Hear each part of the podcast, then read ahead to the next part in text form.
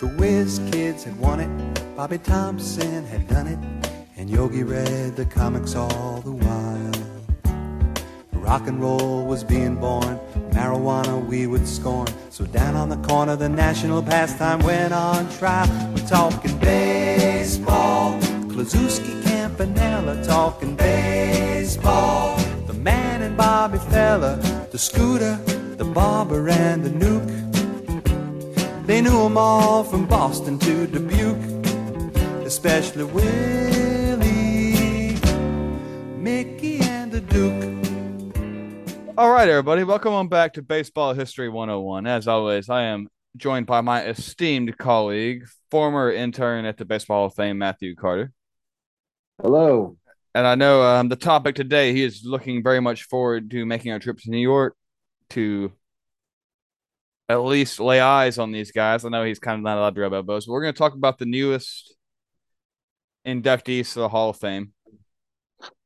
Well, not inductees yet, but future inductees to the Hall of Fame. Yeah. We got uh, Fred the Crime Dog McGriff, and then Scott Rolen, which as a Cardinals guy, I know I'm wearing a Braves hat, but as a Cardinals guy, I grew up watching him, man. Him at third base, Edmonds in center, Pujols at first, Molina behind the plate, man. It was great. Um, and I guess we just need to get going on uh McGruff the crime dog, you know. Yeah. All right. Do you want to start or should I start? Hey, you got it, Matt. I'll let you start off on him. So, Fred McGriff was born on Halloween, October 31st, 1963, in Tampa, Florida. And his mom was a school teacher, and his dad was an electronics repairman. And, you know, growing up in Tampa, you know, there's spring training every year. You know, you're in prime, you're in spring training land down in Tampa. And back in when he was growing up, the Cincinnati Reds spring trained in Tampa at Al Lopez Field. Field. Yeah, Al Lopez Field. And so he would go, you know, obviously he would attend games as a child, and he also worked as a vendor at Tampa Stadium, which is the the old football stadium where the Tampa Bay Buccaneers played. So, and they were both both Al Lopez and Tampa Stadium were like right next to each other. So it's like you got spring training as well as the minor league Tampa Tarpons during that time, and you got NFL Buccaneers. I mean, like Fred McGriff was just living the dream in Tampa. Sports guy. He's a sports guy, you know. I mean, like you're growing up around sports. Tampa is a sports town, especially with spring training and the Bucks, you know. Oh yeah, like Tampa. Um, I remember going on vacation down there to um, what is it? Where Fort Myers? That's big. Mm-hmm. I think the Twins and another and the Red Sox have training there.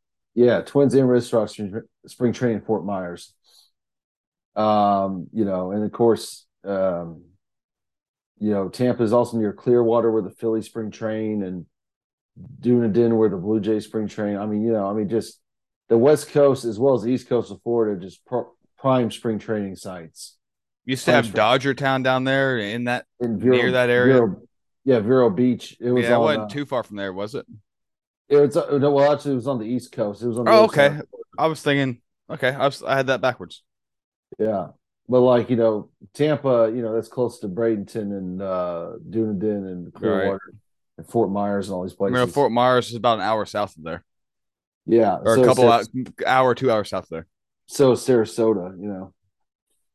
But you know, and honestly, you know, there's even though Florida is known for their spring training and baseball history in that sense, you know, altogether compared to other states, um, Florida, you know, doesn't really have. Well, now they have a lot. Like they have like 600 in in total on Baseball Reference. Like only 696 players from Florida have played Major League Baseball, and there's not a lot of Hall of Famers from Florida. Like there were native born Floridians in the Hall of Fame.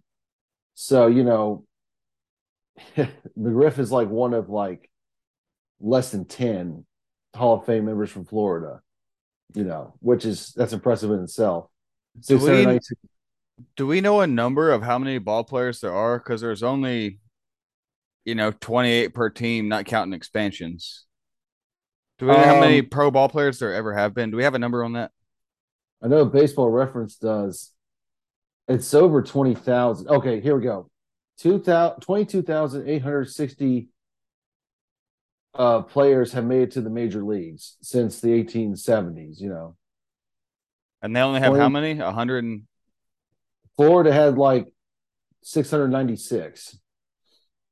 You know, and out of 696, I think like less than 10, maybe less than five are Hall of Famers from Florida, native born Floridians. okay.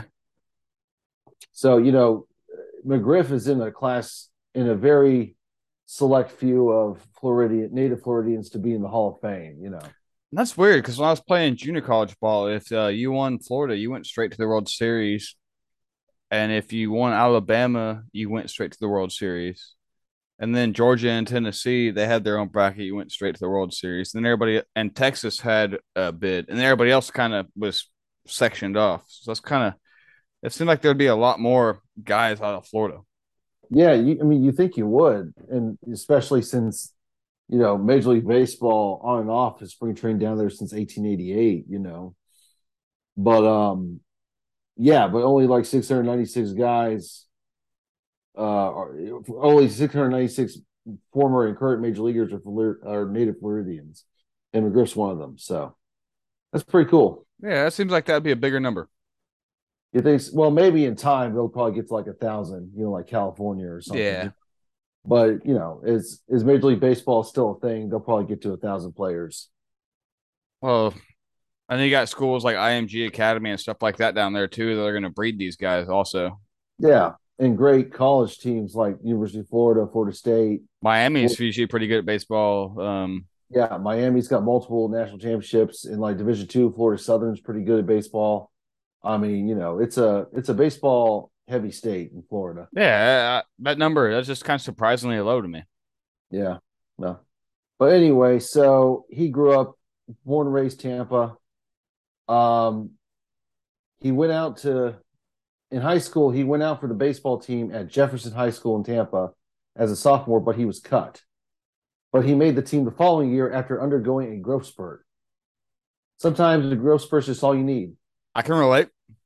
Yeah, That's I why mean- I didn't play for Mosley at Grissom, and the next year was playing splitting time with JV and varsity at Lee. Yeah, you know, and um and you know, kind of like Mike, I mean, maybe not really similar, but Michael Jordan got cut from this basketball Yeah. team. You know, but and he's and he's arguably the goat, which we're not going to start that argument up. But right, this is this is not a basketball podcast, but you know, I mean, just uh, it's kind of similar to Michael Jordan's um high school sports career. You know, they both got cut, but they both made the team again eventually. You know, I had a conversation with somebody yesterday. It was about how kids these days don't understand that just because you get cut doesn't mean you don't have a future. Just because you have a bad game doesn't mean you're a loser. Like the things you do off the side to make yourself better, those are good things in your career or even in your life to make you a better person and give you that extra fire to get to points like McGriff or Jordan for getting cut two guys that got cut from their high school teams and they're Hall of Famers now. Yeah. And, you know, it's just motivation for you to, hey, you know, do better, you know, like prepare yourself better to make the team again the next year or, you Mhm. know, you know, it's just motivation. What do I need to work on? Let me get better. I'm Yeah. missing something somewhere. Let's figure it out. Yeah. And like, you know, if any, you know, middle school or high school uh players are listening to our podcast, you know, use that as like motivation. It's like, hey, if you get cut or don't make the team, you know, ask the, you know, try to have a talk with one of the coaches who cuts you, say, hey, you know, what can I work on to try to make the team next year? Instead of just like giving up and transferring to another school. No, no offense, Patrick, but like, No, that's exactly why I transferred because I asked that exact question and I was Mhm. told I would never play for Grissom. and so you said, and that's go- exactly why I transferred. So Yeah. you, but, but th- that's a rare circumstance. Right. but you know, I'm sure there's some coaches. I'm sure some coaches can, you know, if they give you the time of day, they will they can point out some things that Yeah. you can work on to make the team next year, you know. Yeah, your fastball soft. Your cutter doesn't have enough run. We don't like your footwork on this ground ball. Like Mhm. and at the same time, um, we were talking about this today also with somebody I was talking to. A lot of kids these days, a lot of kids these days take a loss in a game at like 12, 13 years old, like I said in the world. That game doesn't even matter at that age. No. It's all about those reps and practice is what makes you good. The game's the fun part. The game is the fun part, but Yeah. practice is where you get better. And Yeah, that's something practice- else for that's something else for anybody young listening to this. Yeah, practice is the work, but the game's the fun thing. The game's the fun thing. Yeah. That's where the practice pays off. Yeah, Everybody wants to win every game. I'm a sore damn loser, and I'll be the first to admit it. you know, and I know lots of players can complain about practices, you know, but hey, you know, in the long run, it will help you if you stay with it. You know, That if you're a practice superstar, it'll eventually pay off in the damn games. hmm absolutely. And so he made the team next year, his junior year. He was a high school teammate of Al Pardo, who, or maybe it's Pardue, who, but he also, but Al Pardo, who was also a major league player, and he played from like 85 to 89 for the Phillies and the Orioles. And so, you know, so that team, that Jefferson High School team had two future major league players. So, you know, that's that's not something you can easily say. Not every high school team is going to have one, multiple, or even at least one major league for future major leaguer on the team. You know, you'd be lucky to have anybody to make the minor leagues. Yeah. I was at Lee when um Craig and Buddy were there. yep. Uh, my first year I transferred in, that was their senior year, and I um one of the few that had two future major leaguers on it. and both their numbers are retired at Lee. That was Coach Weaver's requirement. Coach Weaver's requirement is I will never retire a number unless you I can watch you on television on Fox Mm-hmm. and you're playing Saturday afternoon baseball. That's when I will retire your number. And that's what they both did. Now their both numbers retired. Nobody else in the league can wear them. Also, anybody in Huntsville that needs um, lessons for their kids to play ball, um, Buddy Boshears is doing that. That's awesome. But anyway, so he's on the going back to McGriff. He's on the Jefferson High School team. I got a special appearance by my dog back here. I think. Oh, Lebowski. What's up, Lebowski? Come here, dude. he wants to be a part of the podcast. Come here. Come hang out with me. All right. I thought I'll keep you from barking. I'll give you some belly rubs. he loves those belly rubs. And, And so he loves to jump on Uncle Matthew. that is true. That is very true. Yeah. And um, you know, so he so McGriff attracted he first attracted the attention of professional ball clubs after hitting a long home run off of um Hillsborough High School's Dwight Gooden with scouts in attendance to watch Gooden pitch. Nobody's ever heard that name. and Hillsborough High was also in Tampa. I mean, they got, you know, they've had, you know, some good players too, as well as Gooden. So, I mean, you know, and they've, Hillsborough's teams won like multiple state championships in Florida. So, I mean, this is not, uh, you know, this is not something, you know, th- this is, not, this is a team that, you know, is not to be taken lightly. It's not some like you know podunk team. This is McGriff hit one off a great pitcher as well as a you know uh, against a great team, a great high school team in Florida. So Dude, so when I was living in Montgomery, I was playing baseball in the cable league, CAABL, and um, guy that was on my team, guy named Darian Pedro. He played at uh, Alabama State. Mhm. His is Dwight Gooden, oh, and, and and this league I was playing in, I was like one of three or four white dudes in it, and anybody legal vouch this. Uh, my jersey number was one. They called me one pound on the west side of Montgomery. I got an alias on the west side of Montgomery, but his his and it was so fun, man. It was like sandlot ball. It's these little family farms with these little ball fields built on them. Mm-hmm. And way to go play. And down the line, you got all the old men smoking pot. You pitch a good in, you got an old man offering you moonshine coming off the mound. It was it was wild, dude. Like I had a buddy of mine that's on the radio down in Montgomery. Um, and they did like a thing on it one day, and I I called it uh, on it, and it's wild. But his Grant, his uncle was Dwight Gooden, that's kind of it was a really cool thing. I wish a lot more people would be able to experience it because it's two white dudes. Like we grew up playing low League Park at damn Patriot and McGuckin, and but that was a different side of baseball that was so much fun. Like these communities coming together, and like people gambling in the stands, just a party scene. Like that's the place to be after church on Sundays was for the cable league. Yeah. I mean that's that's what baseball was in that's, towns back in the turn of the turn of the uh, century. it was awesome to be a part of it, man. Yeah, I, I can imagine. I can imagine how awesome that would be, you know. And so, you know, McGriff's just getting attention, and he actually gets, believe it or not, he gets a a scholarship to play college baseball from the University of Georgia and he accepted it.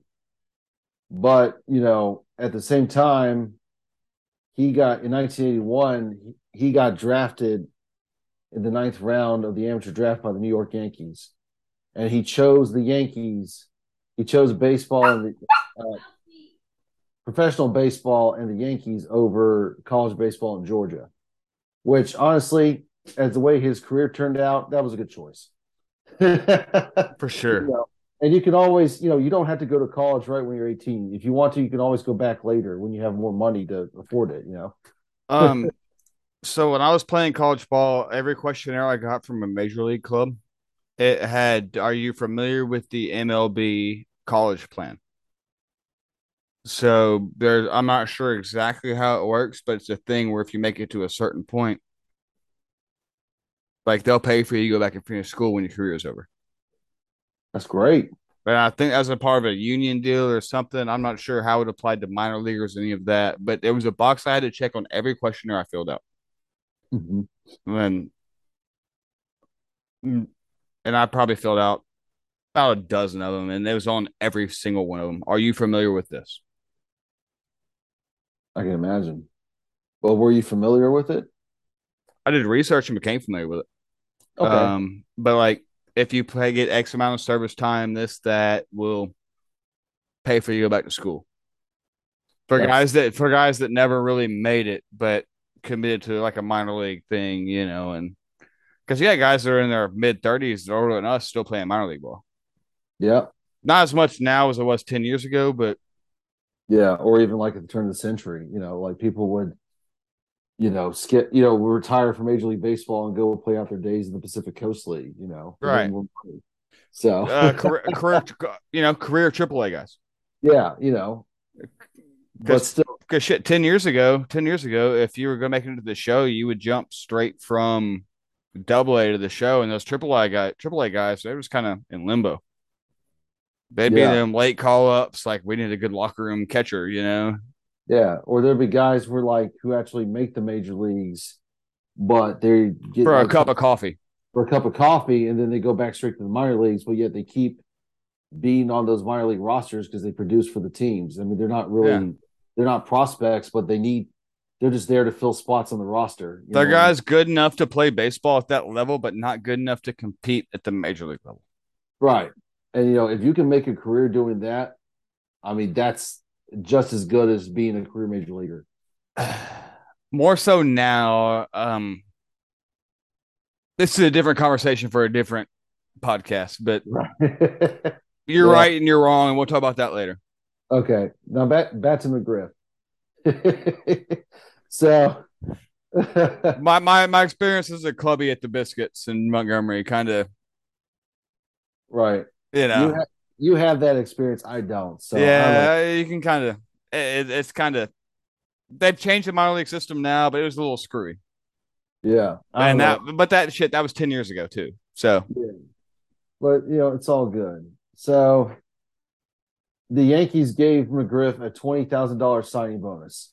Not bad, but you know after like maybe one year in the Yankees uh, minor league system, they traded McGriff with and Dale Collins, Dave Collins, and Mike Morgan to the Toronto Blue Jays for Dale Murray and Tom Dodd, which, in hindsight, the trade is now considered to be one of the most one-sided deals in baseball history. But again, McGriff was just a guy in the minor leagues that you signed in the ninth round or drafted in the ninth round. You know, this is not like a Frank Robinson, Milt Pappas trade. This is like, okay, this guy's a young guy. We don't know what he's gonna. We don't know if he's gonna make it to the majors or not. We're just gonna trade him because you know he's just one of those minor guys. You know. But uh, you know, in 2006, Rob Neyer wrote that the trade looked particularly lopsided because it was one of the few instances instances that a player of McGriff's stature was traded before getting to the majors. But again, the Yankees didn't know if he was going to make it, right? You know, and it made some sense from the Yankees' perspective because Don Mattingly has already got to, you know, he just started his major league career in 81. He's there in 82 for the Yankees. You know, he's got first base locked down. And so, you know, they're like, okay, we, we don't have any room for McGriff in the future, so we're just gonna just trade him to the Blue Jays, see if he makes it there, you know. But like some of the uh, some of the guys the Yankees got, they just weren't very good. Like Murray and, and Dodd. Like Dodd was released after the 82 season, and then Murray only won three game, only won three games in three years with the Yankees.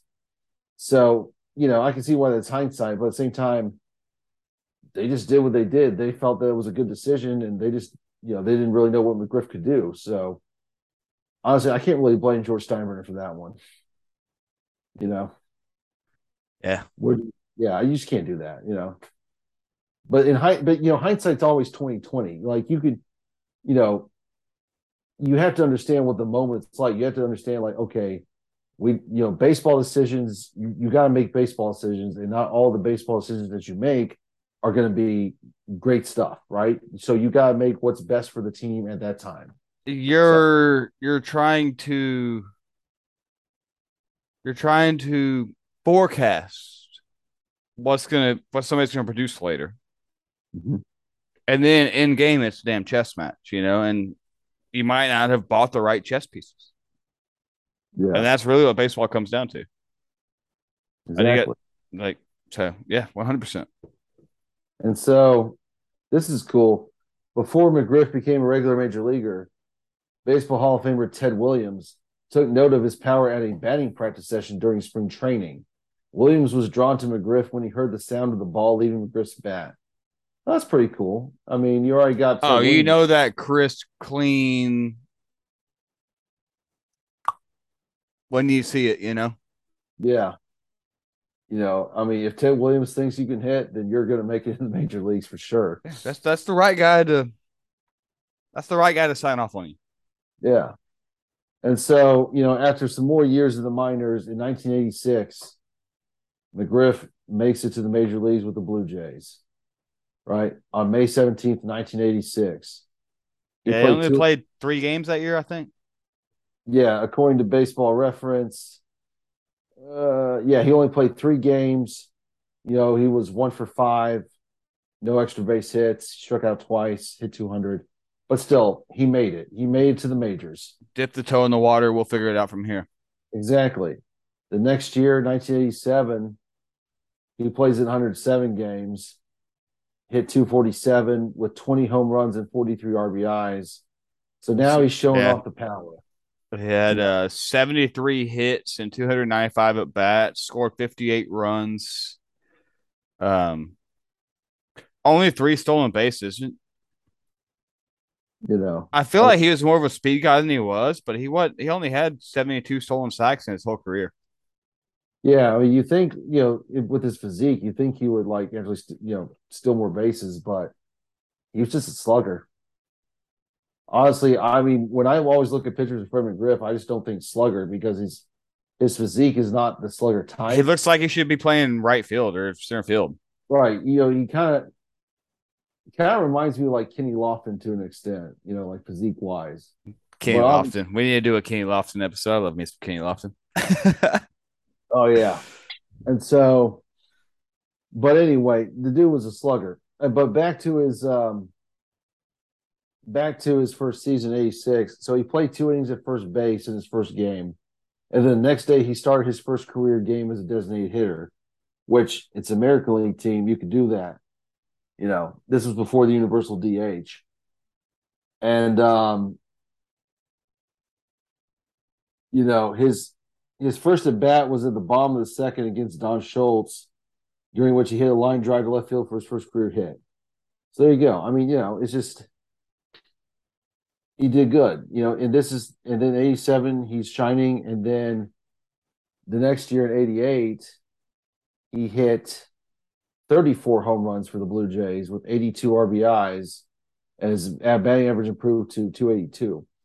So, and he played 154 games in 88. So again, he's you know becoming a budding star, you know, with the Blue Jays. And he just it just keeps going up for McGriff. And then the next year in 89, he plays in 161 games and he leads the national I'm sorry, leads the American League in home runs with 36 as well as on on base plus slugging with .924 and then OPS plus with 165 and he finished sixth in MVP voting, MVP MVP voting. But still, it's like, and he won a Silver Slugger that year, his first Silver Slugger. So this is was like, okay, now everybody's paying attention to McGriff. This Yeah, guy, winning, winning those awards is a big deal. Mhm. He also walked 119 times and struck out 132. So it's like, okay, you know, now pitchers don't want to pitch him, so they're walking him. You know. Yeah. Yeah. If you can, if if your walks to strikeouts are right there equal, that means you have great plate discipline. You're a great fucking hitter. Exactly. Like guys, well, I mean, I hate to say it's Tony Gwynn s because nobody will ever be Tony Gwynn. right. Like as far as plate approach and discipline, and Tony Gwynn could go over in his next. I think it was one thousand at bats, and he'd still be a three hundred hitter. Yeah. But but to have that discipline, it's Tony Gwynn esque. Yeah. And also 1989 was the year that the Blue Jays played their first game at the Sky Dome, which is now called the Rogers Center. And Fred McGriff hit the first home run at the Sky Dome. You know, I mean, that's fitting. I think that's fitting. You lead the league, you lead the league in home runs and you hit the first home run in the Sky Dome. I mean, that's a That's good it. year. Yeah. And the Blue Jays won their first American League East Division title. I'm sorry, it wasn't their first. That was in 85 their second uh, they won the L East title 89 and of course they lost to the A's the Oakland A's in the playoffs. But you know he just kept hitting you know he kept being consistent. You know uh, he hit 300 for the first time the next year 90 he hit uh what is it? He hit exactly 300 in 1990 with 35 home runs and 88 RBIs you know just a consistent hitter you know just doing great and then the next year, he gets traded to the San Diego Padres. So McGriff missed out on the Blue Jays back to back World Series championships in 92 93. But, you know, it's okay. So he goes to the Padres. Him and Tony Fernandez from the Blue Jays get traded to the Padres in exchange for Roberto Alomar and Joe Carter. So I would say that trade worked out spades for uh, the Blue Jays because Joe Carter hit that home run in the 93 World Series and Roberto Alomar, pivotal player on the 92 93 Jays. Robbie Alomar, that's another name I forget about. Yeah, he's in the Hall of Fame too. So that trade worked out for the Blue Jays pretty well, I'd say. And so he plays for the the Padres from 91 to 93. Still a consistent hitter. I mean, it's you know, with the pods, he hit oop, Callie's about to get in the picture. He hit 278 with 31. Oh, I got my pup. You got your cat. Yeah. Oh wow. Hey. Hello. This is Callie. Hey Callie. Callie is a good looking cat for y'all that are just listening. I'm gonna try and make a video portion of this. I'm sure uh, some of y'all, if I make the video portion, you'll see my little dog Lebowski. Um, Yeah. no, he played well for the Padres though. He really did. You know, being teammates with Tony Gwynn, you know, that helped. And um, you know, he played well for the Padres. Like I said, 278 with 31 home runs and 100, 106 RBIs. Well, his slash line was 278, 396, 474, and that's all star numbers. Absolutely. He also led the league in led the National League in intentional walks with 26. So again, Yeah, that that was before people used that as much as I do now I too, I feel like. Yeah. I mean, this is before you know, like Barry Bonds getting like a whole. That's kind of the angle I was playing on that, Matt. yeah. you know, 26 uh, back in 91. I think that was a high, that's a pretty high number. You know, Yeah. and then And- 90. Oh, I'm sorry. Go ahead. And then yeah, 93 um oh, wait, wait. We skipped 92. oh 92 he um he, He- made his first All-Star appearance Mhm. 3 years after he accomplished the same feat in the American League. Um so he was an All-Star in both leagues after 90 after 92. Yeah. And then in July of 80, 93, um, the Padres, they didn't have nothing cooking. Tony Gwynn's Padres, you know, they didn't have nothing cooking. So they offloaded him to the Braves to get rid of some money. Yeah. And um, they got a prospect by the name of Vince Moore. And his name doesn't even show up blue on Wikipedia. So that tells you how, how much he did. A guy named Donnie Elliott and Melvin Nevis? Nevis? Neves, ne- Neves, Neves. Neves, I think. We got to make sure we get these pronunciations right, Matthew. Yes. I'm sorry, guys. But uh, um, he hit, hit a home run in his first game with the Braves, who acquired him um, to replace the struggling Sid the Slide Bream mhm. at, at first base, and it to kind of provide an offensive spark. And he was a key player in the 51 to 19 finish to overtake the Giants to claim first place in the West for a third consecutive season. A lot of people forget the Braves were in the West for a long time. Yeah, from 69 to 93. Yeah, like that just doesn't add up. Yeah, it like I said, That's kind of they- like Nashville Predators. I'm a hockey guy. Nashville Predators being in the Western Conference. When you have teams, it, it just it's doesn't add up, man. Logistically, yeah, or like in the old day, or like before the Major League reshuffle, the minor leagues, Nashville Sounds played in the uh, Pacific- Pacific Coast League, right? yeah, and I'm like that that's not in the Pacific Coast. Have fun But- out in Stockton right? or, or Bakersfield. yeah, or uh, Fresno or something like that. Yeah, but uh, so this is this is what I remember about '93. McGriff comes to the Braves in '93, in the middle of '93 season. I think his first day in Atlanta, and I saw this on the Braves Win It All video about their '95 World For Series. reference on this, me and Matthew are what?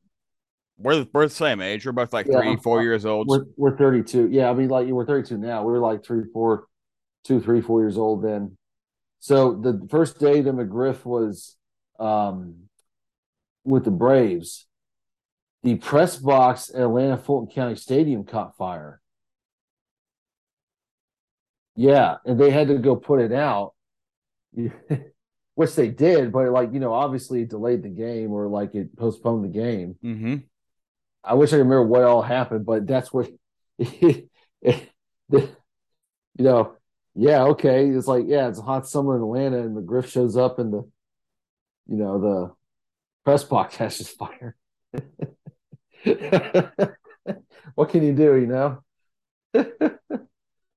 And so, you know, '94 is the strike shortened season. Yeah, he had a hell of a year. He hit 318, had 34 dingers.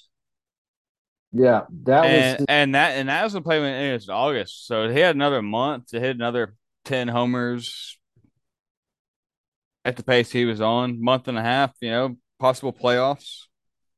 Yeah, but then the strike just wiped all that out, as we've as we'll discuss in a future episode. Yeah, and he was the All Star MVP because he tied he had the tying home run for the National League, but they were down seven five and he had a dinger, and then um same year he was runner up to Junior Griffey Jr.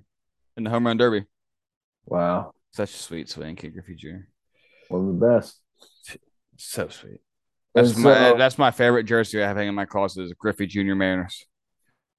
You showed me that one. Yeah, Yeah. that's good. It's got the Hall of Fame patch on it, which is kind of meh. But So cool, man. but after '95, he um, signed a four-year contract worth 20 million with the Braves.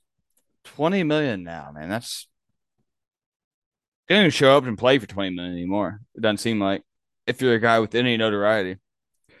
But he signed a four-year contract worth 20 million with the Braves. He hit uh, slash line of 295, 365, 494 with the career best 107 ribbies to another World Series appearance in 96.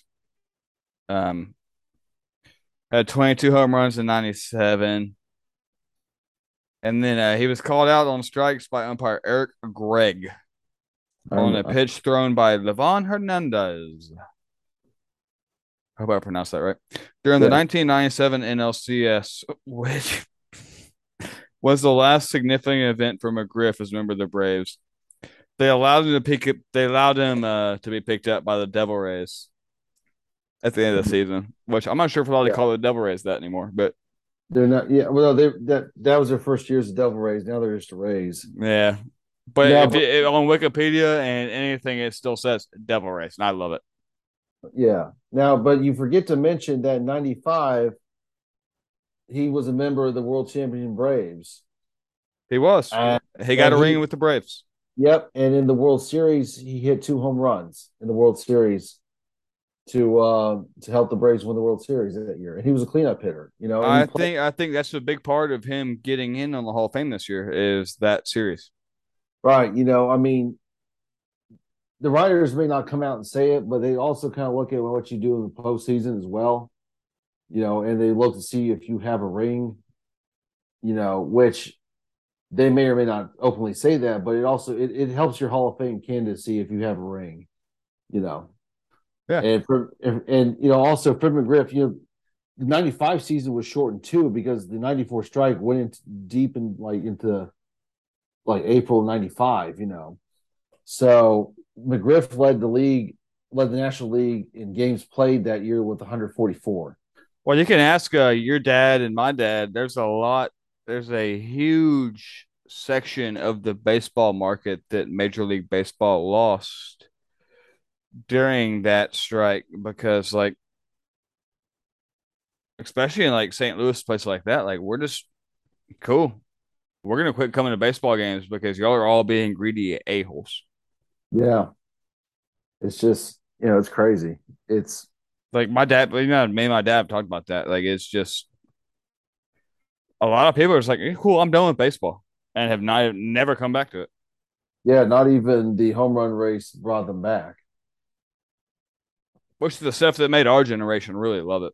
Right. And you know, and, and this is why we have the crazy rules that we're gonna have to this year to bring baseball back and try to convince people that baseball isn't boring, you know. Do you see that picture today that came out of the bigger base?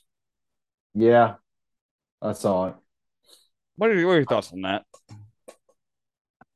they claim it's it's for safety, but I'm like, you know, it's just gonna. I mean, When has the base ever hurt anybody uh, other than like, like I got a I got a screwed up finger because my little my, my little pinky because I dove in with open hands and I caught the corner, you know. But that's my own doing. Like when is a base ever really?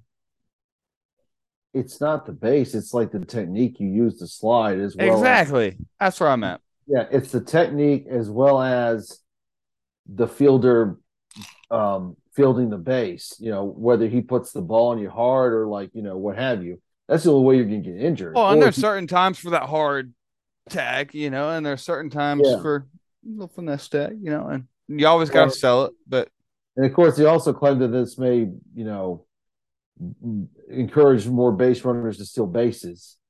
let's just do what slow pitch softball does and have two bases. Why not? That's kind of Why not?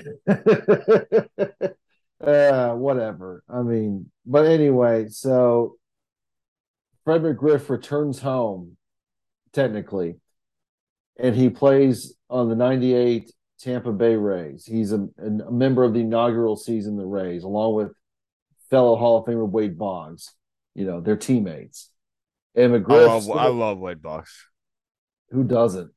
I got I got a Boggs Red Sox jersey in my closet right now. I love Wade Boggs. you know, Wade Boggs. I probably- want I uh, I'm I'm shopping for a, an actual like legit game used Boggs inaugural season jersey. I will pay.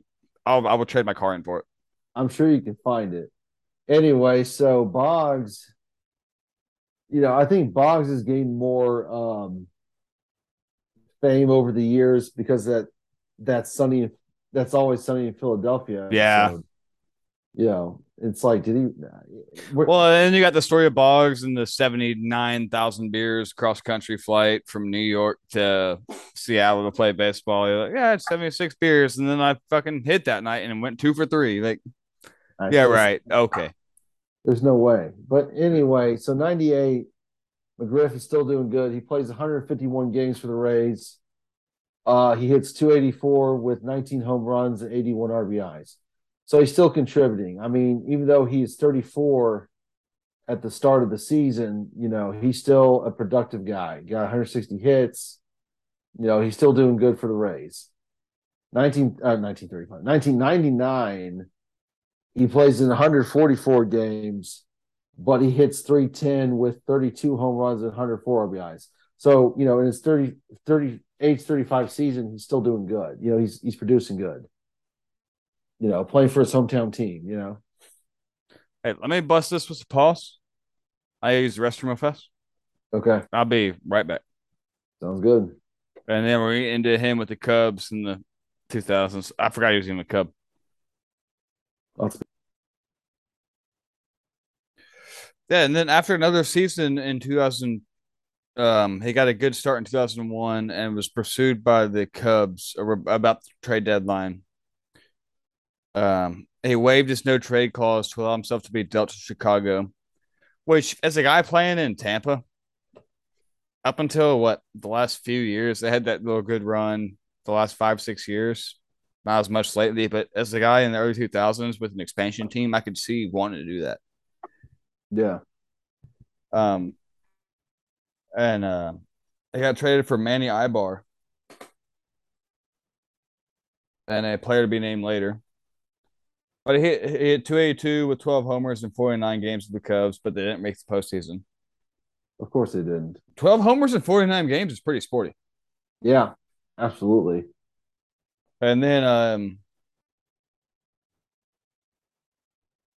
2003 he wound up out in Los Angeles with the Doyers. They had 30 homers in 2002, which earned him a one-year contract. That that's 30 with with the Cubs. They earned him one year contract with the Dodgers. Um, 22 homers shy of 500 for his career. He only hit 13 and hit 249, so he's starting to slump off. Mm-hmm. Is catching Um, and he was on the DL a lot that year. And then um, he went back to the D Rays in 2004. Um, they re-signed him during spring training. He ended up with a 181 average, two homers, and he didn't play much. He was kind of sporadic, like fill in kind of fill in kind of guy. Like, hey, so and so's so and so's taking a day off. You'll you'll play today. Uh, Mhm. But they released him in mid July, seven home runs shy of 500, and then he declared declared his retirement during uh, the following spring training, which kind of sucks, man. I, I I would burn me up as a ball player to be five shy of 500 home runs, or Yeah, what, seven shy? What seven shy, five shy, seven shy. seven of- shy. Right. He had 493 home runs. He was same as Lou Gehrig, you know. Somebody let me DH for a month, something, you know. Yeah. I mean, not even, I mean, like, no, none of the 30 teams were interested in them. They're like, yeah, you can't hit because they saw that 181 average in 27 games with the Rays in 04. And they said, no, you're done, you know, which is disappointing. But hey, you know, still 493 home runs is nothing to sneeze at. Dude, with today's baseball, you know, you used to have those hard cutoffs. Mm-hmm. Uh, three thousand hit Hall of Fame. Five hundred home runs Hall of Fame. Um, what was his wins? Three hundred wins. Everyone's Hall of Fame. Yeah, I think I think it's skewed a little bit more now because the game has changed so much over eras where he's seven shy Hall of Fame, you know, and I think that's really what I know what the Veterans Committee elected him, right? Yeah, he got elected by Veterans Committee. Well, which is guys he may have played with, Yeah, some of them, you know, and you know. but But- just, it's you know those standards are going to slowly decrease because like guys like Maddux Glavine Smoltz with the way MLB is allegedly juicing baseballs and stuff like that now, Mhm. and the way the game has progressed with these hitters, it, it those numbers those just aren't attainable anymore. Yeah. And you know, players don't play some players just don't play as long as, you know. Well, and you oh. had that change in the DL rule. Oh yeah. what that's six years ago now five years ago now where they what was it it went from 15 day to 10 day or i forget Yeah. exactly what it is 15 to 10, somewhere around there. They call it the injured reserve list. They don't even call it the disabled list. yeah It's It- the same thing, you know. it's um I was in that I was in that uh, fancy baseball league with Johnny Childress and um, KD and his brother Mike and all those guys and Sven when that happened. That was a game changer for our fantasy baseball league. Yeah. Speaking of Mike uh, Dodson, I saw him and uh, Terry Helms at Little Rosie's this morning. And Mike, no, not Mike. Terry asked me who he should draft for his um, fantasy baseball league. And of course, I told him Shohei Ohtani, but he's like, well, I can only draft him as either a hitter or a pitcher. Oh, he could he could technically so that league when Shohei came in, I was in that league. That was the last year I was in that league. You can draft him. He's two separate players. Yeah. He's he's Shohei Ohtani pitcher and he's Shohei Ohtani designated hitter. So Yeah. he's two separate players, which is wild. yeah. That's just crazy. Dude, But that but- guy, that guy's a freak, man. Yeah. And I'm sure in the future he'll get his own episode. You know, he's amazing. But anyway, so now McGriff, he stayed with baseball after his retirement as a player, which, you know, is great.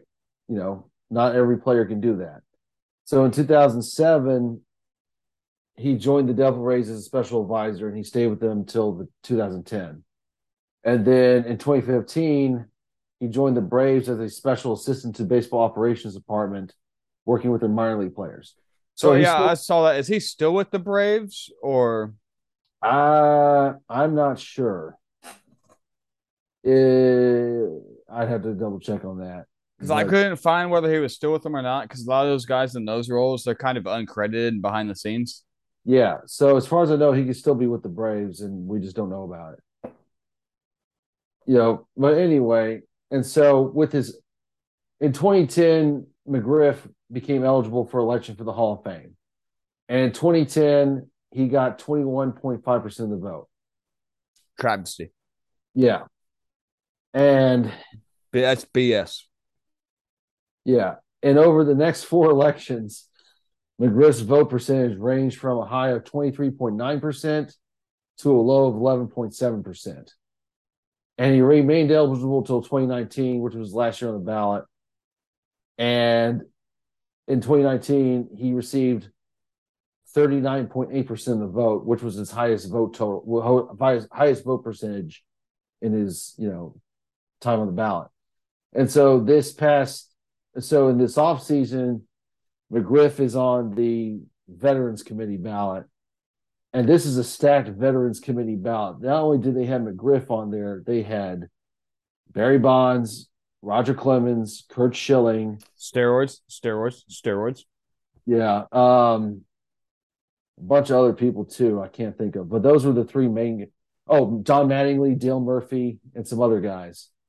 You yeah, know, Dale, Mur- Dale Murphy probably deserves to be there, and that, that might be me as a fucking guy from Alabama who grew up about knowing about Dale Murphy. You know?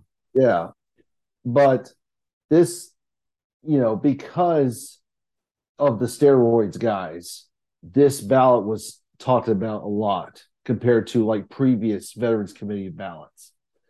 And so, and out of that Veterans Committee ballot, McGriff was the only one that got elected out of that. Hey, I and think he is. I think I truly think he deserves to be there. The crime dog deserves I to be in Cooperstown. I think so too because he was like we he was a consistent hitter, consistently hit home runs, produced RBIs.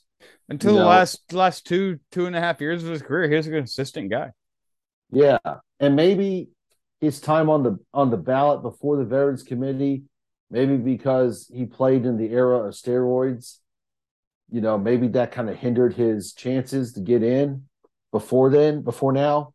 But it's like, dude, dude, look at his physique. I mean, do you think he would use steroids? I to hit 493 home runs? I don't think so. Uh, he was just there to play ball. Mm-hmm. And that's what he did. And so, of course, my mom was really happy because my mom's a Braves fan, and you know she thinks highly of the crime dog. You and might honestly, have you might have some insight on this that I don't have. Is he is he gonna wear a Rays hat or a Braves hat or no hat? On I have no. I don't know. I, I honestly don't know. Because I, because you, you know, like a lot of people remember him as a Brave. A lot of them, a lot of them remember him as the Devil Rays with the sweet black and neon colored Devil Rays jerseys. Yeah, got to pick one of those two. I wouldn't be. I wouldn't be surprised if it was either Braves or, or Rays, or if he just goes no hat or if he could go no hat because he's played for multiple teams. I mean, I wouldn't. I, I don't think anybody would be offended. It's got to be one of the two. I was just curious if you had any insight on that because I know I you're still in touch with people from the Hall of Fame. Yeah, they, they don't tell me anything. I mean, they don't tell me how that works. I just write shortstops for them and volunteer at the Hall of Fame for the induction ceremony, and that's all they ask me to do. So, you know, but uh that's all I really got to say about McGriff. You have anything? I don't, man. The crime dog. That's one jersey I need to add to my collection. Yeah, it's a worthy jersey for sure. I want I want that black with the neon colors devil rays across it before they had to class it up because devil wasn't allowed on a jersey, you know. Which well, whatever. Yeah. like if you're yeah. offended if you're offended by a baseball team being called devil ray after a fish, me and you disagree, and we're not gonna have a beer together. they're probably they're probably seeing people are offended by Sam Smith's Grammy performance, which I didn't even watch it, but I've heard. Some well, that's like people that complained about Beyonce at the Grammys. You wanted a special guest? Yes, she had one. It's in her belly. You can't expect her to do too much. Yeah, I mean, or not Beyonce, Rihanna, Rihanna. It's just first world problems, man. Yeah, man. Everybody wants to complain and nobody wants to work and do nothing about it. And nobody wants to praise anybody. Well, uh, we got another guy that got in the Hall of Fame this year. Mm-hmm. By the name of Scott Rolen. The old Scott.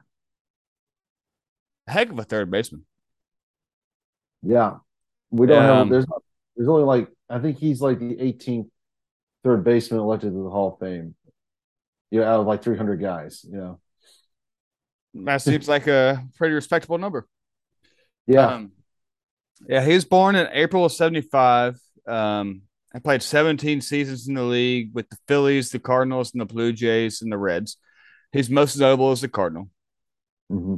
he was there. He was there for the Cardinals, like what 04 and 08 title years, I think. Um, 04, they won the pennant. 06, they won the uh, World Series. That's it. That's it. Yep. Because the Red Sox won 04. Yep. Um, a seven-time All-Star, 1997 NL Rookie of the Year, and the 2006 as a member of the Cardinals, he won World Series. He was mm-hmm. regarded as one of the best defensive third basemen of all time, and he also won eight Gold Gloves.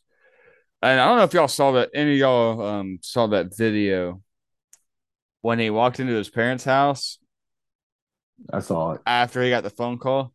Oh, And his mom's like, "What's that?" And he, she knew she he, she knew he was hiding some BS. And uh, he's like, "I'm going to the Hall of Fame." And that's the way his family lost lost the they just- lost it. they lost it. Like, like that's what you play the game for. It's bigger than sports, man. Like y'all, as my parents, sacrificed so much for me to become a good ball player. For Mhm. me to come tell you this news, man, that's what it's all about. That's what every kid in the back of their head really wants. I want to win Game Seven of the World Series. I want to strike out Babe Ruth, and I want to tell my parents I'm going to the Hall of Fame, and that's what that's about. Absolutely. It's a great moment for the Rolen family. And that was a great video because uh, you could tell you could tell Dad already knew yeah, it was because so Dad because Dad had already watched ESPN that day, yeah, but Mama didn't have a clue. it was so wholesome, you know. It was Yeah. great. But he made his debut on August 1st of 1996 with the Phils. And um, his last appearance was the Reds in 2012, which I kind of hate. I wish he retired a Cardinal, but you know it'd be that way sometimes. Things happen. Um, 281 hitter, 2,077 hits, 316 home runs, 1,287 RBIs. And this is kind of what we were talking about a minute ago about those slash lines that really solidify you as a Hall of Famer. Because he's one of them first guys to have a little bit below that and start getting into the Hall of Fame because of the way the game's changed. Like Yeah. 281, it's not 300. 2,077 hits, that's not 3,000, you know? So it's, Yeah. I mean, there's they're respectable numbers, but again, you know, but they used to every- be milestones like if you don't get this, you're not a Hall of Famer. right. But you know, back in the old days, players played hurt. There was no DL. You played to keep your job, you know, and on the field. Well, pitchers threw nine innings every time they went out. Right. They there was not many relief pitchers in in the old days. So those numbers are just astronomical, you know, compared to today's players. But he is an eight-time Gold Glover, a seven-time All-Star, and things like that counteract those certain numbers, those those um calculable numbers. Yeah. Um, Now, and then I'm sorry, go ahead. I messed up. uh, I ain't got nothing to add to that. Um, I was just gonna say he was first from Evansville, Indiana, hmm Jasper High School, and uh, his senior year he was named Mister Indiana Baseball. He played also played tennis. That's cool. hmm And um, he is also a basketball player and was Indiana High School basketball All Star team. Um, he got he got a bunch of a flurry of scholarship offers. Oklahoma State, Bama. Um, he actually committed to play basketball for Ge- University of Georgia, and then the Phillies drafted him. In the And second round. uh, yeah, in the second round, the Phillies drafted him, and uh, it got real complicated there. He told reporters after the draft he hoped he could forge a deal to allow him to play for the Phillies farm system and the basketball team in the winter. You can't do both without going to school. no. And uh, he chose to forego his commitment to Georgia to sign with the Phillies and focus on baseball. And he um, went to rookie level Martinsville Phillies in And Martinsville, Virginia. Yep. Fine. NASCAR race they have there two times a year. Yeah. Yep. Um, and that's in the Appalachian League. I mean, uh, he played 25 games in his first season with a th- hit, he hit 313, 12 ribbies during 80 at bats. It's not terrible, Mhm. not great.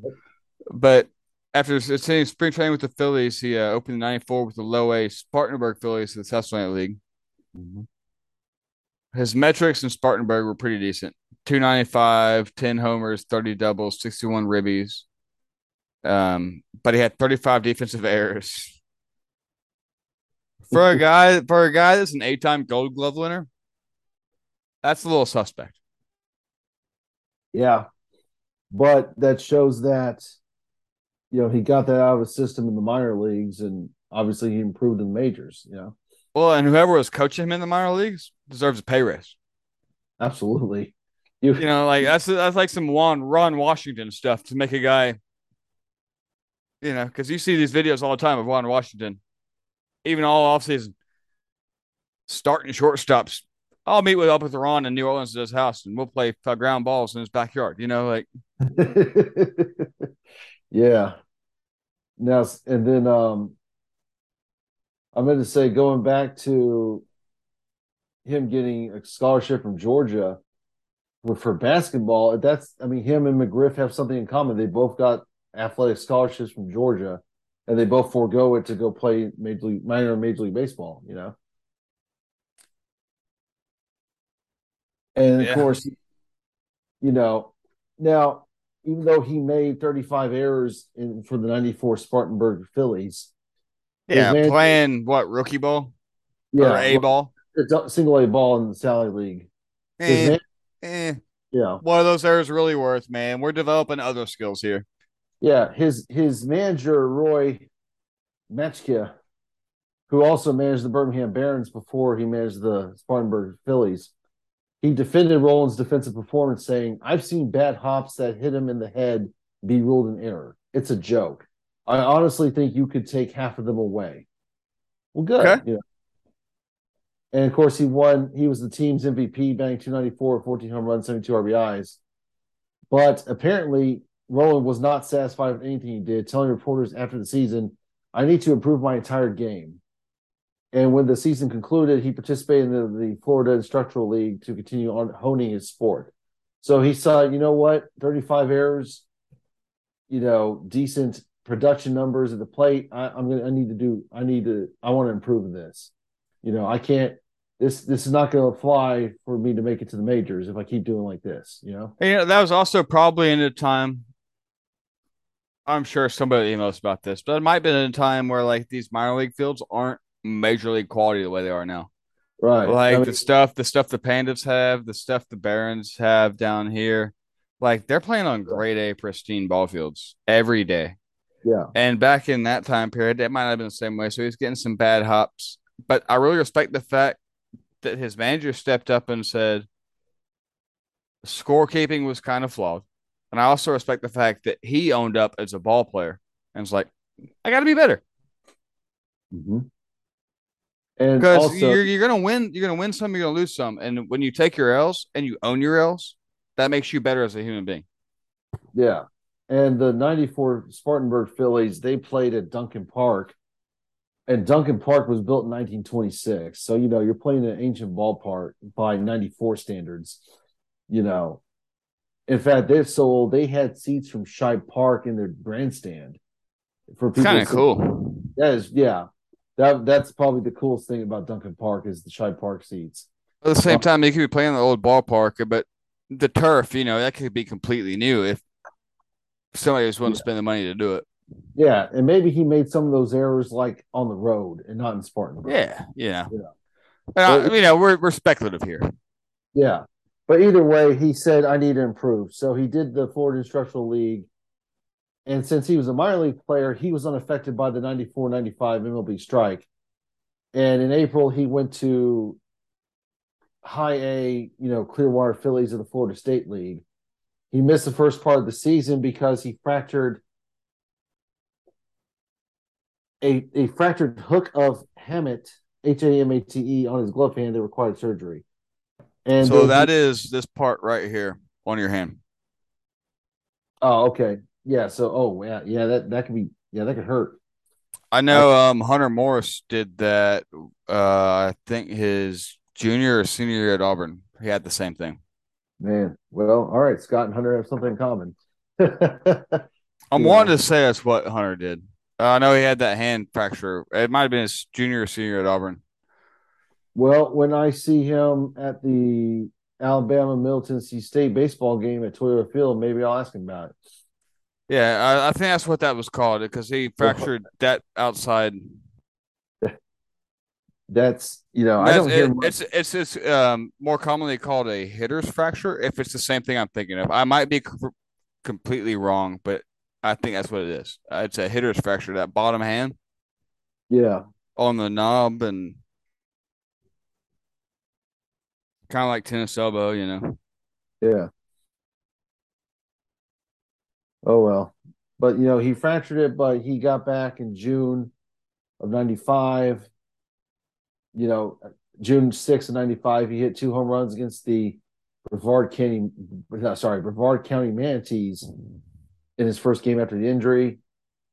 And apparently the injury appeared to help Rolen's offensive performance as it was less painful for him to hit a pitch well inside in the strike zone than outside of it. And he hit like 290 with 10 home runs, 39 RBIs, and 238 bats. You know, and they, he got promoted to double A that same season, to the Reading Phillies in Reading, Pennsylvania on August 16th. And he played like 20 games. He bat 290 with three home runs and 15 RBIs. So, you know, he's moving up. And in 96, the start of 96 season, they kept him, the Phillies kept him in Reading because they had Todd Zeile playing first base. I'm sorry, That's third base. That's the name. That's name. I think he also played for the Cardinals. Uh, he's big time Met. I remember him as a Met growing up. If I'm not mistaken. You know, but yeah, he played for the Cardinals, Cubs, Phillies, Orioles, Dodgers, Marlins, Rangers, Mets, Rockies, Yankees, Expos. I remember him as a Met the year the Mets had that big breakdown. I think he was playing first base, right? And uh, Yeah. and that year the the Mets folded the 13 game lead with like 18 days ago or something like that. I forget Oh, the yeah. exact numbers, but I, I remember him. I think he was the first baseman on that team. I, I might be wrong, but I remember him in that time period. I remember us being watching this weekend baseball on Fox Sports and Saturdays when we were children, Yeah. and Todd Zeile was the first baseman for the Mets. yeah. But anyway, so 96, when he's with Reading, he hit like 361 with eight, uh, nine home runs, 42 RBIs. He led the league in th- with average 361, 83 hits, 22 doubles, and a 568 slugging percentage, and 33 extra base hits in 61 games. He got promoted to AAA Scranton Wilkes-Barre Red Barons of the National League on June 13th. And, you know, the Phillies were planning to call him up, you know, uh, soon after that. Like he batted 274 in 45 games with Scranton with two home runs and 19 RBIs. And then, you know, the Phillies, rather than taking advantage of the MLB trading deadline to acquire new players for the struggling team, because the Phillies just weren't doing that great in 96, they chose to promote Rolen to his major league debut on August 1st, 1996. And he debuted in his debut was in the first game of a doubleheader against the Cardinals. He recorded his first major league hit and error in the Phillies two to one victory over the Cards. And then his first two home runs came on August 21st as they shut out the Dodgers that on that day.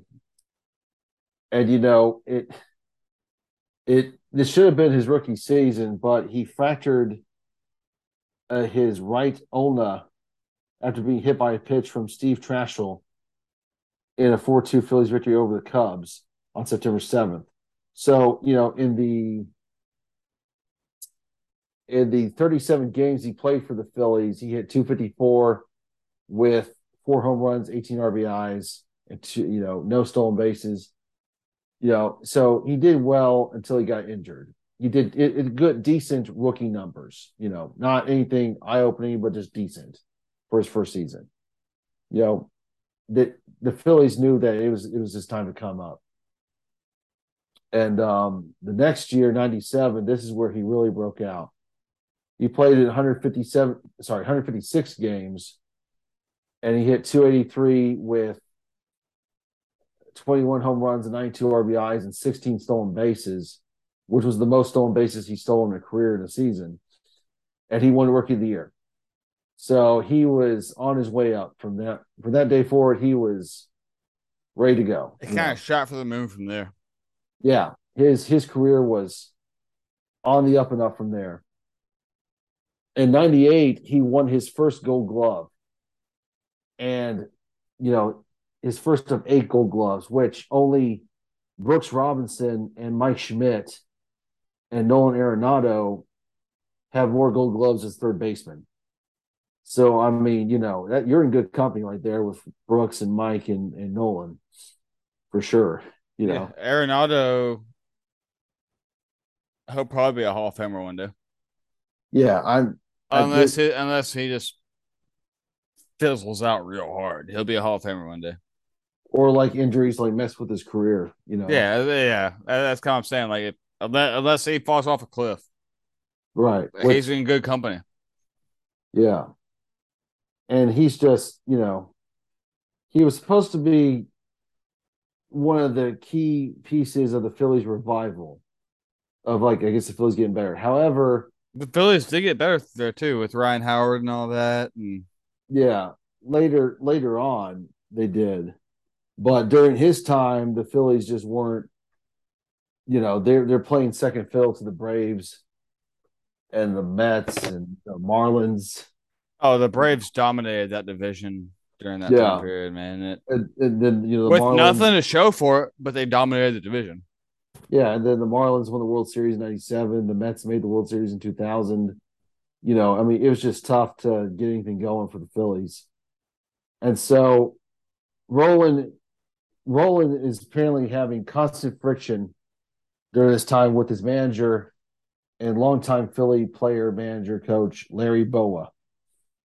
I, I love Larry Bowa's argument videos, but he was a stubborn son of a gun. Yeah, he really was. And so, like, he's just not happy in Philly. It's Larry's. It's Larry's way or no way. Yeah, and because of that, as well as he claiming that management was not trying hard enough to win, he demanded a trade. And so the Phillies, on July 29th, 2002, they traded Rolen and Doug Nickle to the St. Louis Cardinals for Placido Polanco, Mike Timlin, and Bud Smith. And then, you know, he's on the now he's on the Cardinals. You know, and then, you know, near the end of the season, he signed an eight year, $90 million extension with the Cardinals. I feel like that's a good trade though, because um, Placido Polanco had a decent career. Mhm. He's not be a Hall of Fame guy, but he put up some decent numbers. Yeah. Uh, Mike Tillman, that's for baseball people. That's a semi household name. Mhm. Couldn't tell you a damn thing about Bud Smith, but I, can't- feel like I feel like from the gate that that seems like a semi fair trade. And also 2002, Rolen made his first All Star appearance, his first of seven. So, you know, 2002 started off rocky, wasn't getting along with Larry Bowa, and now he's with the Cardinals. It ends with the Cardinals, and you know the Cardinals are getting to be better because they have Albert Pujols, and you know That's They're getting- I love him. you know. and so he is just he is happy because he's with the Cardinals and the Cardinals, you know, they're they're gonna do great things in the 2000s. Yeah, and Yeah. that was like prime Cardinals where the window is wide open before the window closed. Like that is prime time to be a Cardinal. Yeah. That is Absolutely. the time to be a Cardinal where you never have to pay a par tab in that city ever again. Right. just amidst the um the uh, reputation of St. Louis as a baseball town, you know. Dude, Yeah. They're dude. Let me tell you. Have you ever been to a ball game in St. Louis? I've not, I want to. You got to. You need to take your dad and your brothers up there to a ball game in St. Louis. It hits different. Yeah. I mean It's it's like going to an SEC football game at, a, in a, at an MLB stadium. It, it's just different. I can imagine. I I mean, I I'm I'm always envious to you or any of my other friends who go to Cardinals games. We've been to a Cardinals game in St. Louis, you know. So I was I was um I hadn't been to one in a long time. It was one of the last 30 in Busch Stadium, and it was the day they signed Larry Walker. Oh yeah. So Taguchi was playing center field. He made uh multiple errors in center field that night. He just he was just off. And they were booing him. It was like going to an Auburn Alabama football game in a baseball stadium. Wow. Like you have to check it off. I will. I That'll be that'll be that'll be a good trip for you and your dad and brother to make. Go up there and go to the arch and hell, your mom. There's so much stuff y'all can go up there and do. yeah. You could spend three. You could spend three weeks in St. Louis and not do all the tourist stuff. I can imagine because there's so much. All right. And so, you know, he is just high on the hog. He is just living the dream, playing in St. Louis. And in St. Louis, whoop, that was my my computer, sorry. In St. Louis, you know, he makes four straight all-star appearances. You know, he's on the 2004 Cardinals when they win the National League pennant and then they get swept by the Red Sox. That one hurt. Yeah. And he hit in 2004, he had 124 RBIs, which was the most RBIs he had in the season. And he hit 314 while hitting 34 home runs. You know, I mean, he's just he's producing. He's a he's a part of the t- you know, he's a cog in that team. And then 2006, he the Cardinals win the World Series against the Tigers in I think was it five games? Maybe it was six. No, it was five because was Kenny five. Yeah, because Kenny Rogers was the only Tiger pitcher to win a game. Oh, Kenny Rogers. Punch Yeah. out a cameraman, Kenny Rogers. That was the year. And see, before before that season, my dad and I went to Kissimmee, Florida during spring break to see the Astros spring train. And the Astros were playing the Detroit Tigers that day. And Kenny Rogers was the starting pitcher. And then after he did his, I don't know, five, six innings or whatever, he was signing autographs like down the first base line for anybody. And so I got my scorecard and like the pencil that they gave, or no, the lineup card from my program, and then the little pencil that they gave me. And I got Kenny Rogers to sign that little lineup card. And he, I said, "Thank you, Kenny." He said, "You're welcome." And that was it. I mean, it was just like, well, that's really cool. You go to spring training, you get an autograph from a major league player. That was just so cool. You know, it was. Do you remember. Kenny Rogers punching out the cameraman? Yeah, yeah, I remember that. uh, Uh, Kenny Rogers, Kenny Powers. yeah, Kenny Powers. I really, th- I really think Kenny Powers was half John Rocker or half Kenny Rogers. yeah, I can see that. Um, you know, and so Allegedly, allegedly, I have to say that. yeah, Apparently, they can sue us if we don't say allegedly. Right. And so this is interesting. During the 2004 season, he finished fourth in the MVP voting. And along with Albert Pujols and Jim Edmonds, they earned the nickname MV3 for their outstanding 2004 season. So like all three of them had great seasons in 04. yeah, any any one of those three guys could have won the MVP award, Yeah. and they lost the World Series. and they lost the World Series. I mean, so he hit They got swept, if I'm not mistaken, right? Yeah, they got swept by the Red Sox. And in the NLCS, Rolen hit a two-run home run in Game Seven, uh, in the sixth inning of Game Seven against the Houston Astros and Roger Clemens, that helped that helped uh, the Cardinals clinch the National League pennant that year. So he he also performed. Excuse me, he also performed in the playoffs. You know, and but he's just you know and also he got injured in 05 he uh, got into a collision with dodgers first baseman Hee-Seop Choi i haven't thought about him in a while. And he was Uh, supposed Shit, you're right. to- yeah and he uh you know he he underwent surgery and then an additional mri revealed that he had a tear in the labrum. And he, he basically opted to have season-ending surgery on his shoulder in august rather than attempt to heal it on its own and return for the playoffs. So he came back in 06 which is the the world series year world series championship year. And he was one of the nominees for NL comeback player of the year he hit 292 with 22 home runs and 95 rbis you know and he also did well in the world series that year against the tigers he hit a game tying home run in game one of that series I remember just- that it was in the, if I'm not mistaken, like the seventh inning, and it was like getting kind of stuff was getting kind of tight, and he hit that, and it. If I'm not Yeah. mistaken, it was like the seventh inning. Yeah, I, I believe so. And also in 06, on September 15th, he set a personal record for RBIs in a game with seven in a 14 4 win against the Giants, and he hit two, two home runs in that game. So, you know, he's doing great. I mean, he's he's got a World Series ring. He's living high on the hog. He seems to be he seemed to bounce back from that uh injury ridden uh 2005 season. You know, he seems to be doing good. But then the next season, 07, he had some more injuries and he's placed on the DL in August because of re- his recurring left shoulder problems. And then he had another on September 11th, he had another season-ending shoulder shoulder surgery for removal of scar tissue and a bursectomy and a manipulation of his left non-throwing shoulder. What is bursectomy? Well, let's look it up because I have Let me no idea. A bursectomy. B U R S E C. I got it. Okay. It's the removal of bursa, which is a small sac filled with synovial fluid that cushions adjacent bone structures and joint movement. So basically, like the stuff in his joint, the little bubble of stuff that's in between all of our joints, it had busted. Oh wow. Yeah. Uh, and uh, bursitis is basically what it cures.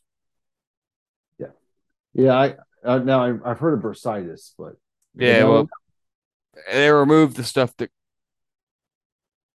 causes bursitis, I guess. yeah. And so, and this was his last season with the Cardinals, and in 2000 late 2008, the Cardinals traded Rolen to the Blue Jays for Troy Glaus, which that's another name, you know. And he keeps I got Troy Glaus's rookie card. Probably ain't worth three dollars. Nice. And you know, he's still suffering injuries. You know, like during spring training, he fractured his right middle finger during fielding drills, and his fingernail. And during that, his fingernail was also turned torn off. And so, you know, he missed the beginning of the 2008 season, having surgery to insert a screw in his broken finger. And so, Marco Scutaro was playing third base for him. You know, That's so- another name. Yep, another name, Marco Scutaro. That's that's easy to remember. It's just fun to say. Um, but you know, he gets he's activated from the DL on April 25th, and then two days later, in Can against the Kansas City Royals, he hit his first home run as a Blue Jay. And so, and then another another stint in the DL in August, this time for his shoulder again. He modified his batting stance by lowering his shoulders and arms by six inches. So if you look at a if you look at a picture of him after he modified his stance, he looks like Pujols. Yo, he really does. Yeah, a little bit. Now you mention it, it's like, yeah. but so, but you know, because of his injuries, he had to modify his batting stance. You know, which again, you know, it's some players have tough. Some players can do it good, like Rolen, but some people can just, you know, you try to modify it or try to change it, and it just it doesn't work out. Yeah, it's gonna it's gonna run your game. But if you look at the picture of him after he modifies body stance, his hands are up. He's got a wider base, so he kind of has that Pujols thing, that big wide base, hands up. Man, Yeah. it just really didn't. You know, man, you played ball the same swing for so long. It's Yeah. I mean, it's all good. I mean, you know, it you, you made it work. Um, you know, he it enabled him to reestablish his offensive power for the season's final month and hitting a couple home runs at the comfort of less strain on his shoulder, which he had three prior surgeries to correct. right, but he wasn't the same guy, you know. No, but it, he hit a decent 262 with 11 home runs and 50 RBIs in 115 games. And, you know, he's with the Blue Jays for half the season. And then in the middle of the 2009 season, I think at the trade deadline, July 31st, he gets traded to the Cincinnati Reds along with cash considerations for Edwin Encarnacion, Josh Roenicke, and Zach Stewart. one of the one of those names is nice. The other two, I'm kind of questioning. Yeah. Well, you know, he's still doing good. I mean, just all together with both the Jays and the Reds, he hit 305 with uh, 11 home runs and 67 RBIs. You know, so just in 128 games between the both teams. So, you know, he's still producing at age his age 34 season. And then 2010, you know, he kind of he has a rebound year with the Reds. He played this is his last season playing in 100 games. Played 133 games, uh 285 average with 20 home runs, 83 RBIs. He made he's an all-star and he wins his last gold glove of his career. So a nice little, you know, comeback year from all those injuries. And um that was the year I think the Reds won the Central Division or was in the Yeah, um, it's the first division championship in 15 years, and then he also got a Gold Glove, which is his eighth, which you said. Yep. Um, which he had a Gold Glove with three teams by getting that Gold Glove. That's kind of that's pretty. That's pretty little sporty achievement, That is impressive for sure. and yeah, um, yeah, it really is. I, I'm not sure how many guys have Gold Gloves with three teams. not many. I mean, I'm sure there's a list somewhere out there, but you know, Uh, I'd love I'd love to work for Elias Sports Bureau and be the guy that finds these career statistics. Yeah, for sure. You know, I mean, and also, you know, in, in June 28th of 2010, he hit his 300th career home run off Kyle Kendrick of the Phillies. So now he's, you know, he's shown throughout his career that he has power. I mean, he's not going to be, you know, I think more his defensive skills probably out are going to be more remembered than his power. But still, 300 home runs, that's nothing to sneeze at. You know, you've you've done pretty good, consistently hit home runs. You know, it's kind of weird. You, a guy who's a student of the Hall of Fame, is it not kind of weird for this guy that is known to just be a lockdown third baseman? I'm not gonna say he's a subpar hitter, but he's not putting up the batting average numbers that kind of people want for you to get in the Hall of Fame. Is it kind of weird for you as a Hall of Fame guy to see a guy like this get in the Hall of Fame? I would say yes, and also for the fact that you know he never you know you look at his stats on Baseball Reference batting stance, batting stats, he never led the league in anything. You know, he didn't lead the league in anything. He was, just, he was he was consistently above average though. yeah, he put up some numbers and batting wise, and he was a contributor to all of his teams. But like nothing really just other than his eight gold gloves, nothing really stands out. Oh, what was he? Seven time All Star, something like that. Six times, seven time? Seven time All Star, you know. Rookie I'm sure. I'm sure. I'm sure that. I'm sure that helps his case. Yeah, rookie of the year, seven time All Star, World Series ring, and one Silver Slugger. So you know, I mean, all this help. He has hardware. But do you think it's weird for a guy of his acumen to be a Hall of Fame guy? I, you know, I would say so, and I think a lot of pundits like uh, Dan Patrick and Chris Mad Dog Russo. Uh, I don't like either one of them, but I they're both successful. They're both successful for a reason. Yeah, and they were debating about that. I think the week of his, his Scott's uh, induction, they were both like, "This guy, Scott Rolen's not a star." But Yeah, Dylan but but as a guy like me who is a fundamental baseball fan, I grew up body up the baseball, make the play. Mhm. Guys like Scott Rolen, that's what he did at third base. Yeah, he made You know, plays. like you don't have to be an offensive superstar; you can be a defensive superstar. So, you think this sets a precedent for that going forward? I would I would say so. I think it, it seems like that the Hall of Fame voters are going to look more if you you know like if in Rolen's case if you don't lead the league in anything offensively, look at your defense. You know, Well, and And you I know, think- you know as good as I do, the baseball is if you can put if you're putting runs on the board, we'll overlook your defensive ability. But he was the guy that was the opposite. I'm I'm gonna score you runs.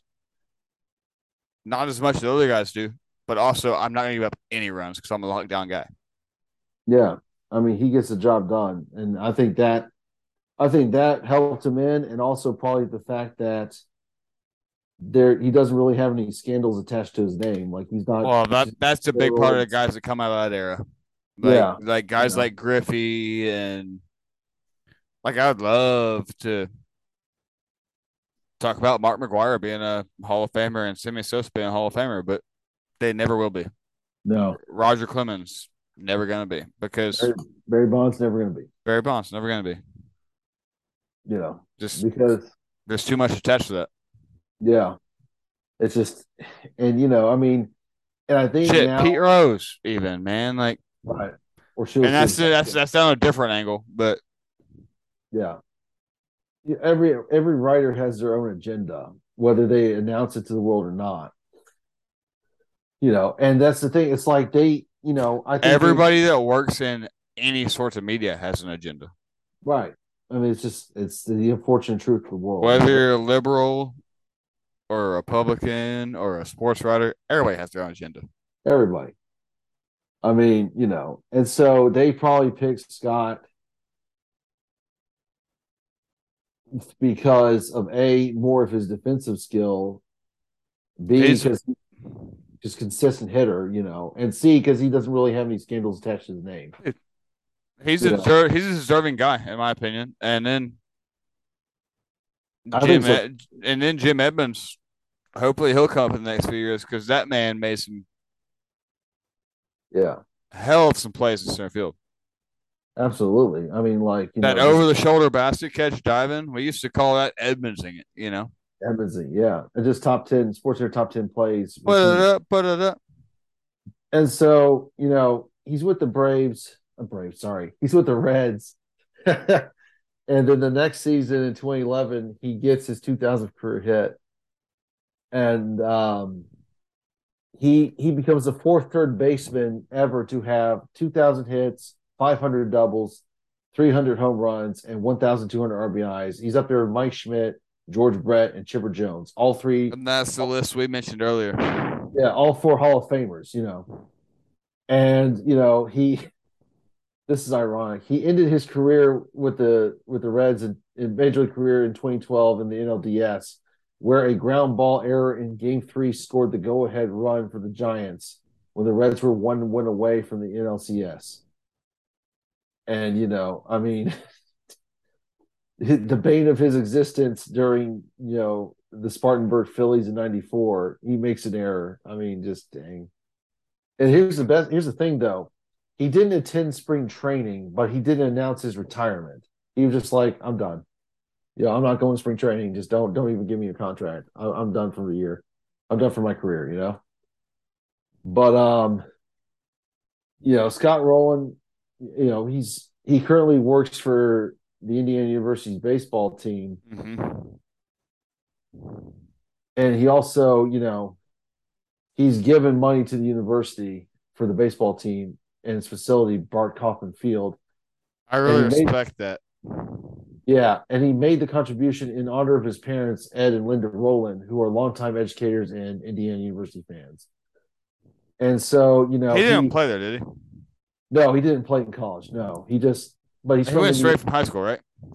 yeah, straight from high school to the main to well minors. You know, But the fact he's going to do that and he's going to participate in that program, and I really think that um, collegiate programs, especially junior college programs, are the right funnel to the major league ball. And the fact that he's willing to spend money to a college program, Yeah. I mean, and also, you know, Indiana's baseball team has done well at least last decade. I think in 2012 they made the world the college world series. You know, they've they've been successful in spurts. I think it was the World Series. Uh, that was when um, what's his name? Uh, Schwarber was within yeah, there. Kyle Schwarber was on the team. And that- yeah. my favorite baseball uniforms ever are the uh, University of Indiana Field of Dreams uniforms, and that was when Schwarber was there. They had the long three quarter sleeve. Mhm. Oh yeah, those were great. And Also, so Carl Schwarber, one of the nicest people I've ever met in my life. I can imagine, but of course, you know, last year when he got thrown out by uh, Angel Hernandez by that terrible call, and he just really screamed at him. That was, yeah, that was that was something else, you know. Yeah, but you know, so this this past month, Rolen got elected to the Hall of Fame by the Baseball Writers Association in his sixth year of eligibility. Now, in his first year, he only received 10.2% of the vote. This was oh, bullshit. I say. this was the lowest ever for a candidate eventually voted in by the Hall of Fame, by the BBWAA. So he goes from 10% in 2018, which was his first year on the ballot, to 76% this year. So good for him. You know, I mean, he he worked his way up, and you know the the um the the voting pool, you know, feed you know waited out and you know he got in and you know I think he deserves it. I think him and Griff deserves it. You know, I'm not going to try to argue why, why shouldn't somebody be in the Hall of Fame when they get elected. It's like, dude, you played, and you you know you you earned it. You know, so I really have an issue with how the voting for the Hall of Fame is. I think everybody does honestly. And I'm not sure how to make it better than this because you can't make it a fan vote no, because then it NFL. become a popularity contest. and you know and you know if it's a popularity contest, Bonds, Clemens, Schilling, Pete Rose, they're all getting in. Well, Pete Rose should be in. Um, Yeah. But you know, like I don't know, man. There should be a way like where me and you could prove ourselves and we get a vote. Yeah, I mean, I like that. I You know, think we- like and I don't think we would abuse it. I mean, we just, you know, we'd vote for who we think should be in the Hall of Fame. Just give us a list of players, and we'll vote. You know, and we'll vote. You know, and I wouldn't be biased for it. I'd be. I don't care. You know, but what's his name that worked for ESPN? He sold his vote to whatever, man. Like that's trash. That's what that's shit almost ten years ago now. But if you get a vote, don't sell that. You know what I'm talking about though. Um, what was his name? Who is it? His dad, hi- him and his dad had that show on ESPN. Um, Oh, Jeremy Schaap. no, No.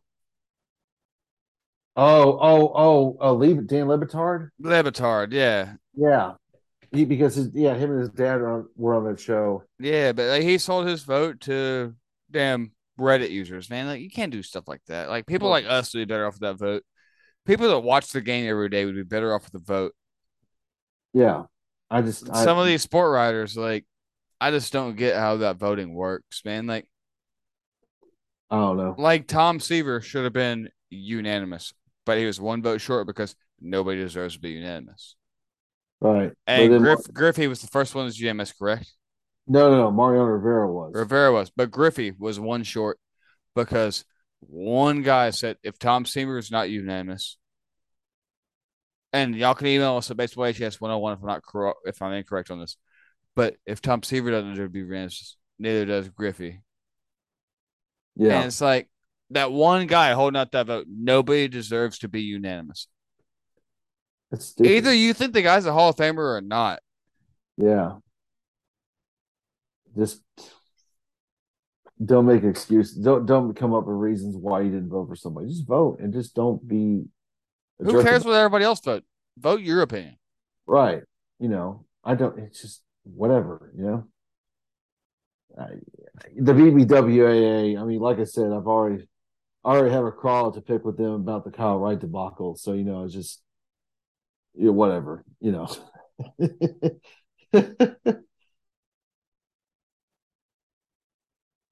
yeah, I'd I- give I a, don't- I'd I'd give a kidney to have a vote for that. that's a. You know what I'm saying? I only need Yeah. one. I'll give the other one away. Yeah, give it to Uh, somebody. I'm sure. I'm it. sure you're the same way. That's the guy that worked at the Hall of Fame. Yeah. Like, give me the vote. But they're not going to do it unless we're actually sports writers. You know, they don't care about podcast people. Yeah. Yeah. But you know what? I mean, it's all We'll figure good. it. We'll figure it out. We'll try and blow this up. We'll get I there. think, I think this year's induction ceremony, since it's only two guys, it's probably going to be fairly. It's probably going to be shorter than last year's induction ceremony when we had seven guys get in. So that should be interesting. right. I I do plan to go, but it depends on uh you know if I get a job. Like I mean, I'm back to looking for and applying for museum jobs. I mean, that really depends if I if I don't get a museum job between now and July. But you know, because right now with with Halsey, I have like two weeks of paid vacation. So you know, I plan to use it. you, you, you either you, you either use it or lose it. So I plan to use it. You know, I'm That's not gonna, where I'm at, man. yeah, I'm not losing that. No, no.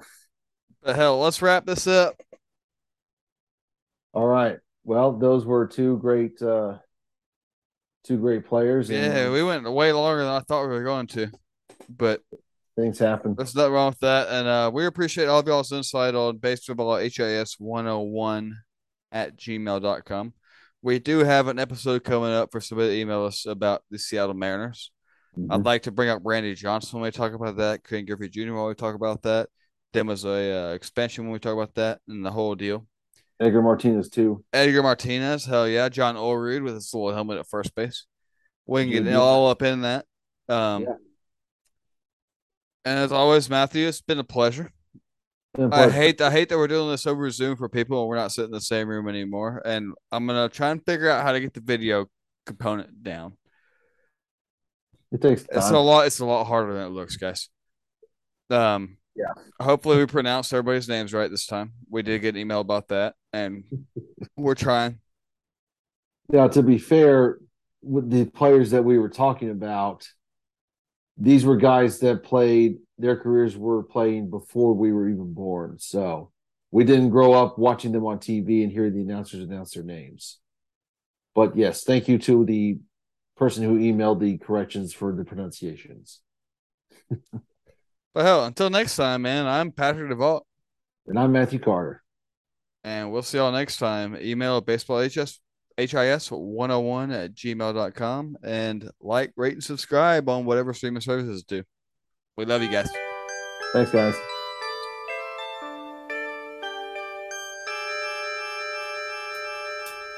The Whiz Kids had won it, Bobby Thomson had done it, and Yogi read the comics all the while.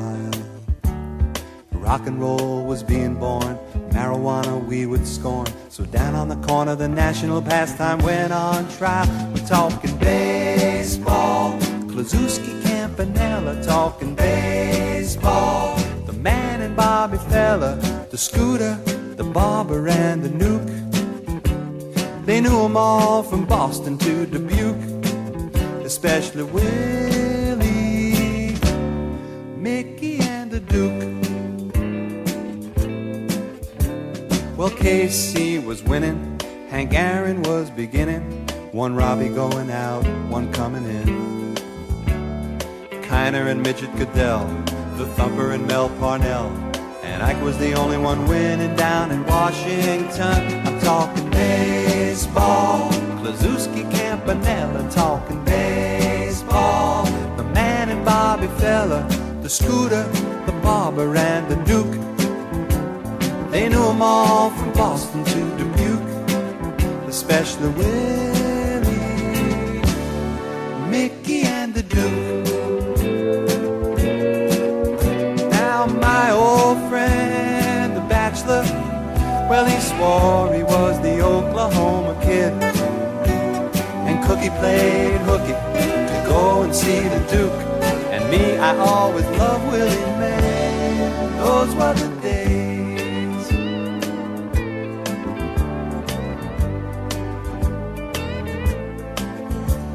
Well, now it's the 80s, and Brett is the greatest, and Bobby Bonds can play for everyone. Rose is at the vet, Rusty again is a Met, and the great Alexander is pitching again in Washington. I'm talking baseball, like Reggie Quisenberry, talking baseball. Carew and Gaylord Perry, Seaver, Garvey, Schmidt, and Vida Blue. Is calling, it's no fluke. They'll be with Willie, Mickey, and the Duke. Willie, Mickey, and the Duke. Say hey, say hey, say hey. It was Willie, Mickey, and the Duke. Say hey, say hey, say hey. I'm talking Willie.